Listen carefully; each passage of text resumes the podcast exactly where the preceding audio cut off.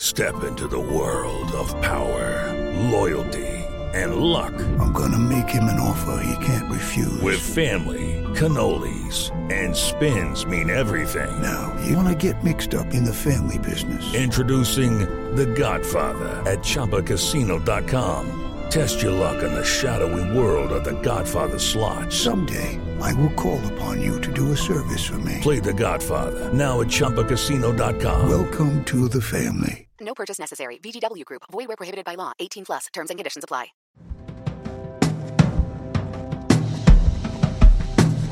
Welcome to Screen Talk, IndieWire's weekly movie podcast. I'm Eric Kohn, the executive editor and chief critic, joined as always by Anne Thompson, our editor at large. And Anne, we have plenty to discuss this week. Several categories in the awards race that seem to be coming together more or less. I have to tell you, I got a funny email from a filmmaker we know the other day who was basically like, Does anybody care about these awards this year? I mean, with everything going on in the world and theaters not really being a part of the equation and not a lot of events and all that stuff happening, no film festivals in the traditional way. I think they do because there's plenty to talk about. What is your read on this? I was just working on one of the things I have to do. Um, it seems like every single day is update the uh, best international feature film story, the predictions chart, and so I've got the I've got the as they come in, I add them. All the different countries are coming in, and I initially thought, you know, it's a pandemic.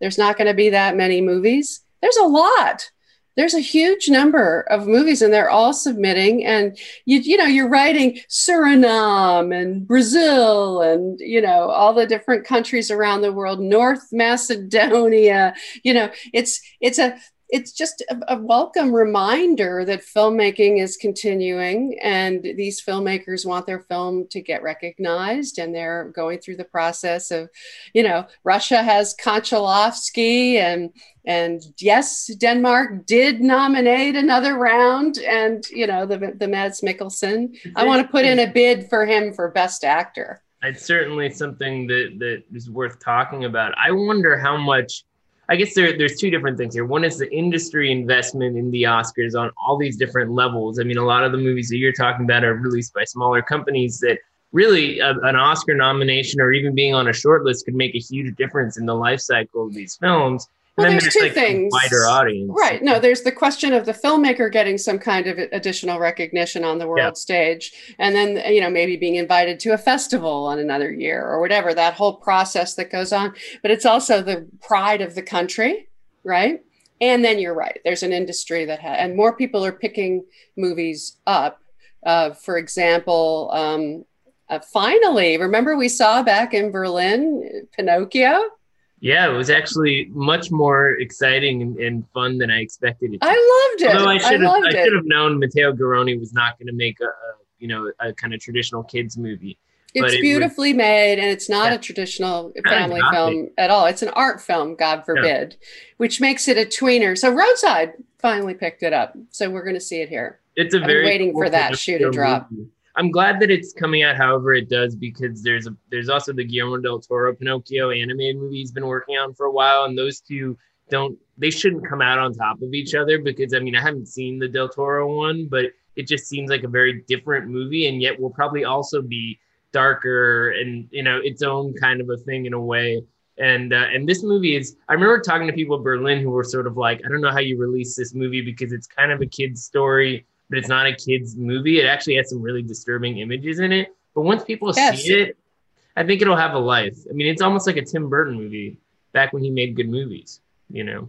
That's a good comparison. I couldn't agree more. It's visually really stunning. Um, and there's all kinds of weird, um, you know, people playing animals and lots of weird old fashioned sort of whisker makeup. And, you know, it's, it's, it's got a lot of, of inventive, fun, old school kind of Fellini esque uh, enjoyment to it. I wonder, do you think that this is a movie that beyond its, if, if Italy submits it, then of course it, it, it could get nominated, but for for other categories, let's say for makeup or or um, special effects, would it? My have- instinct on this is this is one of those cases where you and I were querying uh, distributors in Berlin. I remember we were asking our last uh, time out in the field. IFC, yeah, we were asking them, and and I remember Arianna Bocco. I remember, and and you know that everybody was very cautious about this movie because they recognized that its commerciality was was outside the the lines of what's conventional. Uh, In in other words, it's probably not commercial because it's not a family movie and it's not an art film. It's somewhere in the middle. but what's so- commercial now? The world has, has been turned upside. So. I'm curious to see. God knows, I'm curious to see what Italy does now. Um, France finally picked. By the way, did you notice that they picked um, the movie about the two lesbians living together? The two of us, I think it's called. Right. Um, I haven't seen that. It was sort of buried on the festival circuit. Yeah, so Yeah. that that was the French pick. I was surprised by that, and um, and then uh, there's a whole. We talked about this. There's a whole group of films that are documentaries that are being submitted. So one of them for Italy could be uh, Notturno, the Francisco, the, the Gianfranco Rosi, and which is wonderful. But um, my guess is they're going to go with The Life Ahead, the the Sophia Loren film. That seems like the safe bet. I mean, why? What, don't forget. What doesn't Truffle Hunters get a word in here, or is that not uh, Italian enough? It's got Luca Guadagnino as a, a producer. I love the Truffle Hunters, and that's a strong documentary contender. Uh, so, so there's some, so they're double dipping, and they're following Honeyland last year, the Macedonian entry, which was the first film to be nominated for both documentary and uh, international feature. So now there's several countries: Brazil, Venezuela. Um, uh, Romania that are submitting documentaries. Why the hell not? Because some of these movies, I mean, Honeyland was a was a fascinating example of why this approach made sense, and it played out, you know, as they expected it to, and it made history by getting into both of those categories. Because when you watch it, yes, you're cognizant of watching a documentary, but it also it resonates in a way that goes beyond kind of the constraints of documentary form. Like it feels like a narrative, a character study. Collective, which is Romania's submission for documentary and for uh, for the international film, is a great example of that because it feels it's like Spotlight or something. These journalists rushing around. I love Collective. Collective really moved me and shocked me, Oh, it's actually. it's, so shocking. as horrifying as our situation is in this country with all the denial of COVID and all the bad health system problems that we have, theirs is corrupt, yeah, and completely this- corrupt. Well, we had this terrible election outcome in 2016. They had a terrible one in 2017. This movie tracks the moments leading up to that, both with the reporters who are trying to, who are uncovering all this corruption in the government, and an actual good person in the government trying to make a difference from the inside and, and not It comes really- off like a total naive, unfortunately. yeah. But I, you know, I revisited the movie this week, and what I think is so striking about it is that there's outside of the first couple seconds, there's no explanatory text the whole time. Like, No, that's hard to do. are by Very hard to do. And so it almost feels like a scripted narrative. So that I think that's such an incredible accomplishment when you think about it, especially because they captured so much material. I mean, it's an incredibly dense story. Like But it's also very moving. Um, it, Yeah. You know, just as the fight is very moving in the sense that, you know, the ACLU actually goes ahead and fights these cases and wins some of them, and there's actual a way that you can bring what's terrible to light. In this case, uh, the the journalists do it and and make an enormous difference, and it's very moving uh, that they are so dogged and so determined to go up against the government and against all of this false information that is causing people to die. So it has a lot of resonance with what's going on in our country right now. And then the the more recent update, we knew that that, that Romania was going to make this its official submission for some time. This week we found out about Mole Agent, which to me was a revelation at Sundance back in January. This Chilean documentary about an an, an elderly guy who's basically the mole who, who has to infiltrate an old folks home to figure out if this woman is stealing stuff. And uh, it just it plays like this great spy movie and then kind of morphs into something more touching and sort of bittersweet that um, it's it's a it's, it, it has it brooks some comparisons to the truffle hunters too partly because it's also about older people who have experience and knowledge and we're going to be losing a lot of that one day. That's what made me so moved by the truffle hunters yeah truffle hunters is is certainly it's is moving in, in a way that um, you know it sort of gradually creeps up on you mole agent is is sort of fascinating because it's to me what was fascinating about it was that it, it seems sort of when you watch it, and I don't want to spoil anything for people, they should see it, but when you first start watching it, it, it really does feel like a scripted narrative. It's like a detective movie, and there's kind of this cheesy score and stuff. But then as it continues to go along, you realize you are watching a documentary and there's an authenticity to the story that it's telling. And I think it's really, it'll be cool to have these kinds of movies in the conversation this season because it, it's just very different from talking about, say, a more traditional kind of documentary expose or something like that. So I wonder how the the campaigning will go for films like. Well, this. one of the points I was making in this piece was about you know if you have in the case where you have dual entries, it just gives you all that much more opportunity to build uh, a sort of uh, support base uh, within the academy and get a lot of attention and get media attention so that people keep telling each other, hey, you got to see this. You got to see this movie, which is more important than ever this year. I mean, the whole process of how the academy uh, communicates with each other, you know, there's no party circuit. There's no uh, wining and dining. Everybody's at home watching on the computer and uh,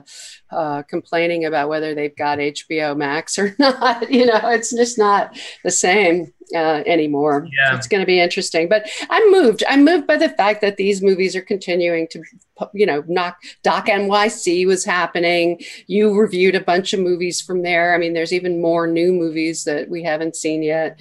And People watch um, Doc NYC. Yeah, yeah. The, the the short list has is out there. So all these movies we're talking about can be watched in you know all 50 states in Puerto Rico. I mean, that's a pretty. For how much longer? I, I think, think, there's a deadline. There, there is. There's a cutoff. I think it's soon. I think it's like today or tomorrow. Yeah. yeah. And I'll be curious to know. Hopefully, they give us some numbers. I mean, the, the ones from New York Film Festival were, were encouraging, but I think it is it's a different kind of dynamic to have the festival circuit playing a role in the life of these movies uh, in award season as a national event kind of a thing. Nice. I, that, I hope so, when are we going to find out about Sundance, Eric? It's a good question. I mean, as, as we're recording, we're putting the finishing touches on our annual wish list where we gather up a whole bunch of possibilities. And uh, it seems likely that we will know on the same timeline that we usually do. Around Thanksgiving, though, yeah. isn't it? Filmmakers are hearing back. Yeah. Uh, movies are going to the festival. Now, what we what we don't know is exactly what they stand to gain from being in the festival this year. I mean, you could say, well, be, just being selected by Sundance puts you on the map. Means that if you're an acquisition title, you know, buyers are going to be looking at you and so forth. But you know, outside of the driving kinds of things, Sundance is best thought of, I think, at this point, is going as being a virtual affair, and and we know that you know when we go to Sundance, the way we experience it is goes much beyond the screening rooms. So not so having that is going to be a big deal. So I do think though that those of us who are lucky enough to get the good passes are going to be able to see things all at once at one time, like it's the Eccles, the first screening. In other words, it'll be a group of people who are equivalent to the people who would have been at the Eccles watching it at the same time. They seem to have a, a pretty smart rollout strategy in terms of how things are going to be timed and how a mixture of industry and press will have access as well as you know general ticket buyers and so forth. So I guess on some level, what we might be seeing is the migration of Sundance Buzz into a fully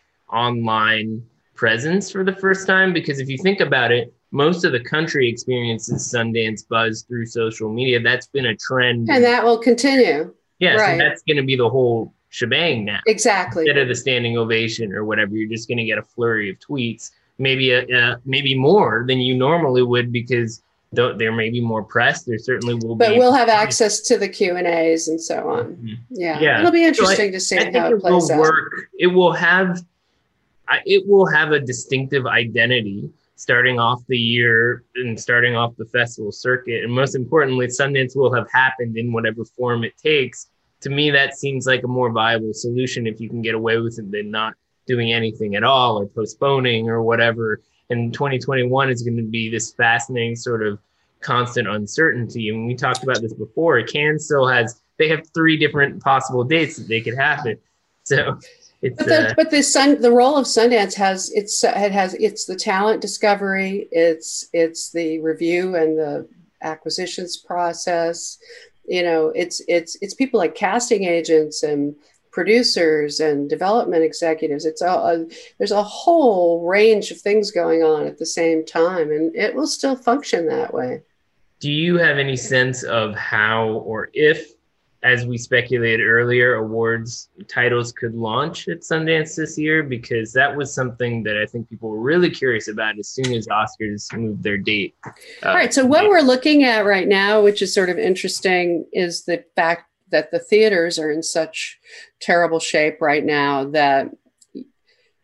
All right. So you and the uh, critics groups are sticking with, uh, you know, the usual calendar for November eligibility. 18th is the vote So you're gonna. I'm fascinated to see. I mean, some of the films have been debuting at festivals. A movie like Nomadland or or Ammonite or whatever. You know, those have been shown.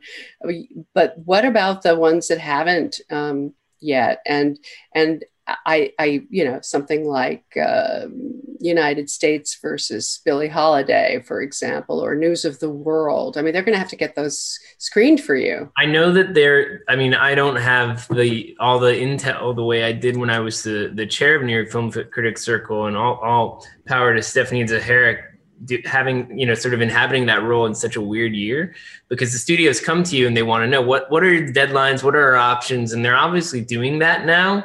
So I'll be curious to see how things settle with something like News of the World. Do they need the critics groups? I mean, we haven't seen the movie. We don't know if it's They do. I'm pretty sure that's one where they're they're sticking with it, and uh, because they need it, and and I, I think that basically Tom Brueggemann's been doing some work on this too. Uh, basically, there's going to be uh, some movies that qualify. They qualify because they want to be part of the critics group conversation. You know that Nomad Land wants that. I do think that um, uh, there's going to be some, you know, the the, uh, the Daniel Kaluuya, Kaluuya movie, for example, uh, Judas Yeah. and the Black Messiah. Yeah. Um, there hasn't been any noise around that, but I I can't help but thinking that some of these late breaking movies may end up at Sundance. Right. Well, they put that trailer out, and the trailer did great, and then they just sort of, you know, seem to be playing the waiting game to evaluate their options on that front, which is fine. I mean, that I mean, the critics groups I think are eager to vote because you know we've already talked about a ton of great movies on this podcast. There've been a ton of great movies. We could vote tomorrow, and I would love to see the outcome. But sure, if they want to put a few more things on our docket, that's great what will Sundance do at the very last moment? I think that's another kind of question because it seems like with Sundance, it's like that's just a big platform for something that you want to get out really quickly at that point. I'm also curious to see when Soul re-enters the conversation since we talked about that quite a bit a few weeks ago, but a lot of people over here still haven't had a chance to see it.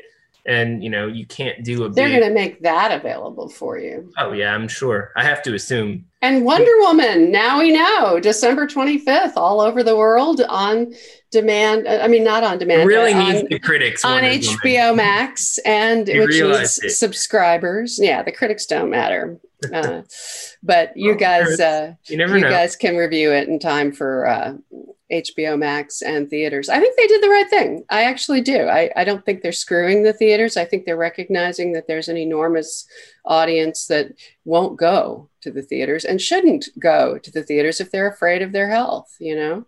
Yeah, and and honestly, holding on to a movie like that for another what, two months, three months, More. six months, more. Yeah, it's like it just doesn't. I mean, look at what's ha- what happened to Black Widow. The entire Marvel enterprise at this point is sort of this question mark of how the rollout will continue there. And with these movies, I mean, it's like everybody wants to see Wonder Woman.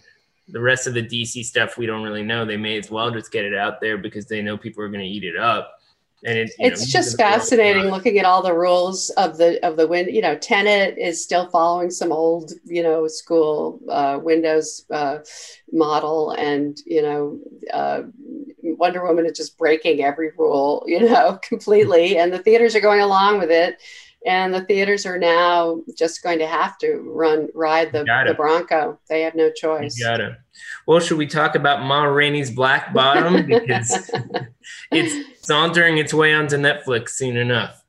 I really enjoyed it for the, for what it is. I mean, it's an it's the August Wilson play. It's very performance driven. I think as as as Definitely.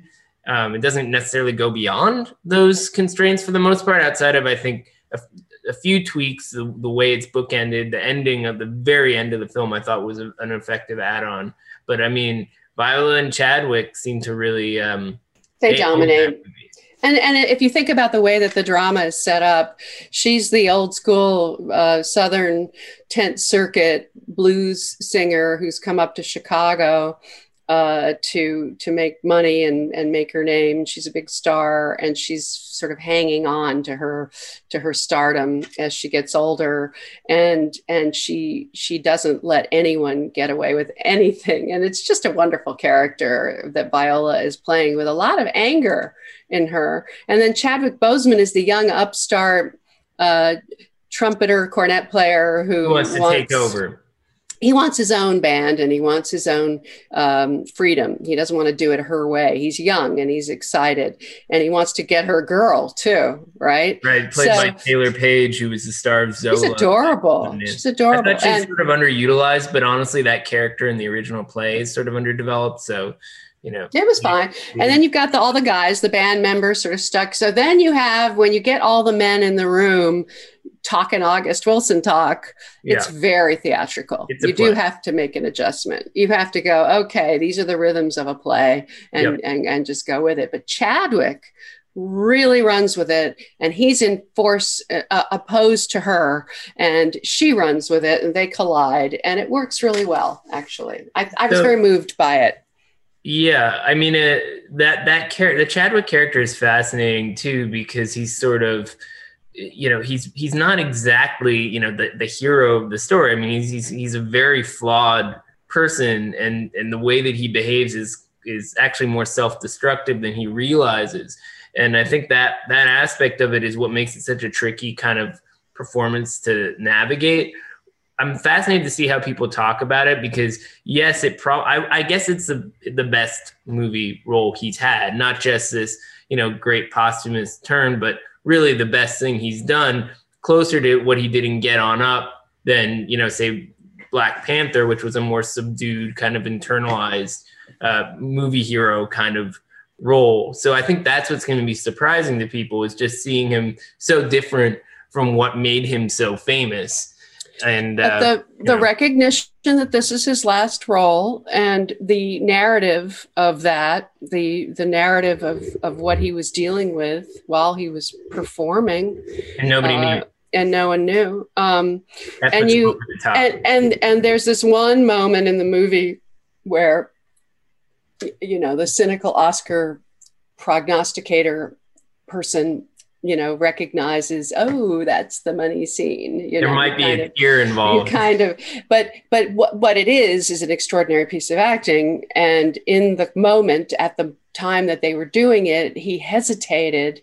And Colman Domingo who was in the scene opposite him recognizing it was going really well and that there was something going on goaded him to to come out with it and say what he was feeling. And he went and exploded and that's the scene that's the that's the extraordinary moment in the movie that shows us something that we never saw before in Chadwick Boseman. and then you have Viola, who obviously won an Oscar the last time she did August Wilson on the screen, Fences.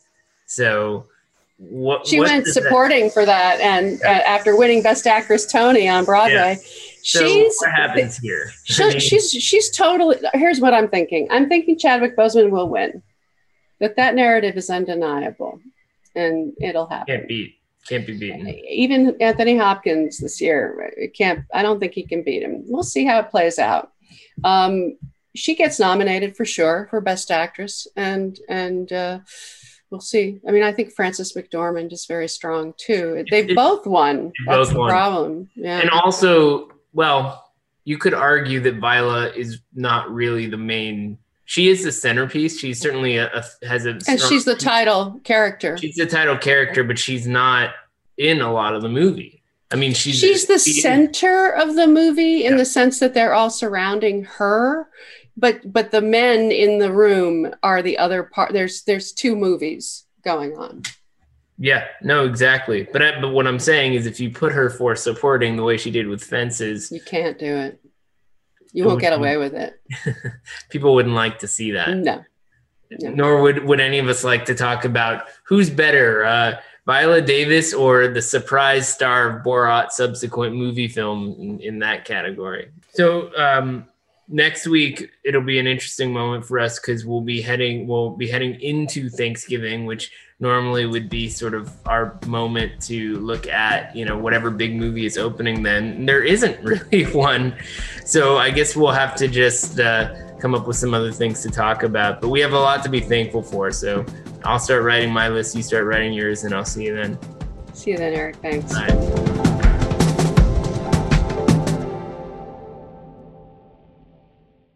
Hello, it is Ryan, and we could all use an extra bright spot in our day, couldn't we? Just to make up for things like sitting in traffic, doing the dishes, counting your steps, you know, all the mundane stuff. That is why I'm such a big fan of Chumba Casino. Chumba Casino has all your favorite social casino style games that you can play for free anytime, anywhere with daily bonuses. That should brighten your day a little. Actually, a lot. So sign up now at chumbacasino.com. That's chumbacasino.com. No purchase necessary. VGW. Void were prohibited by law. See terms and conditions. 18 plus.